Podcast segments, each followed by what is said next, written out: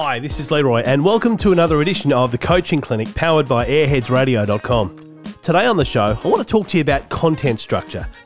Now, this is so important when it comes to putting together either a breakfast show or even if you're a music jock across the day. Now, over the journey, I've heard so many announcers talking up the station's number one promotion, and they do a bloody good job too.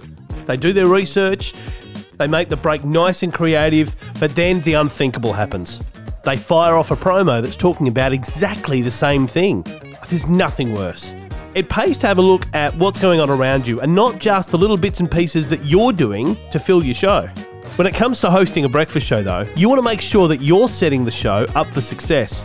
I remember working with a show once, and when I arrived, the show was back to back interviews. The announcer would go from one to another. It was like listening to the ABC, although even they're not that bad. You really need to make sure that there's variety within your show.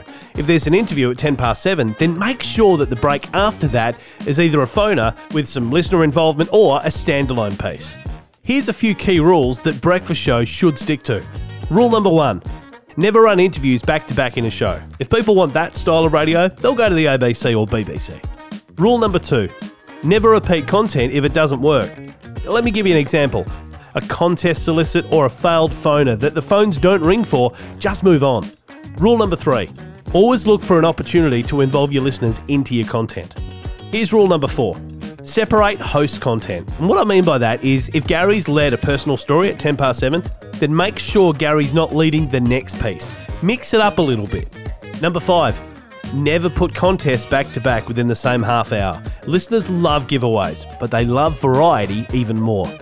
And here's the last one, and I love this one the most. If you're going to run a benchmark in breakfast, make sure it's exactly that. A benchmark, meaning it runs at the same time every day or weekly, pending its design. When planning your show, content structure is everything. It's not just about filling gaps, it's about creating engaging content for your audience.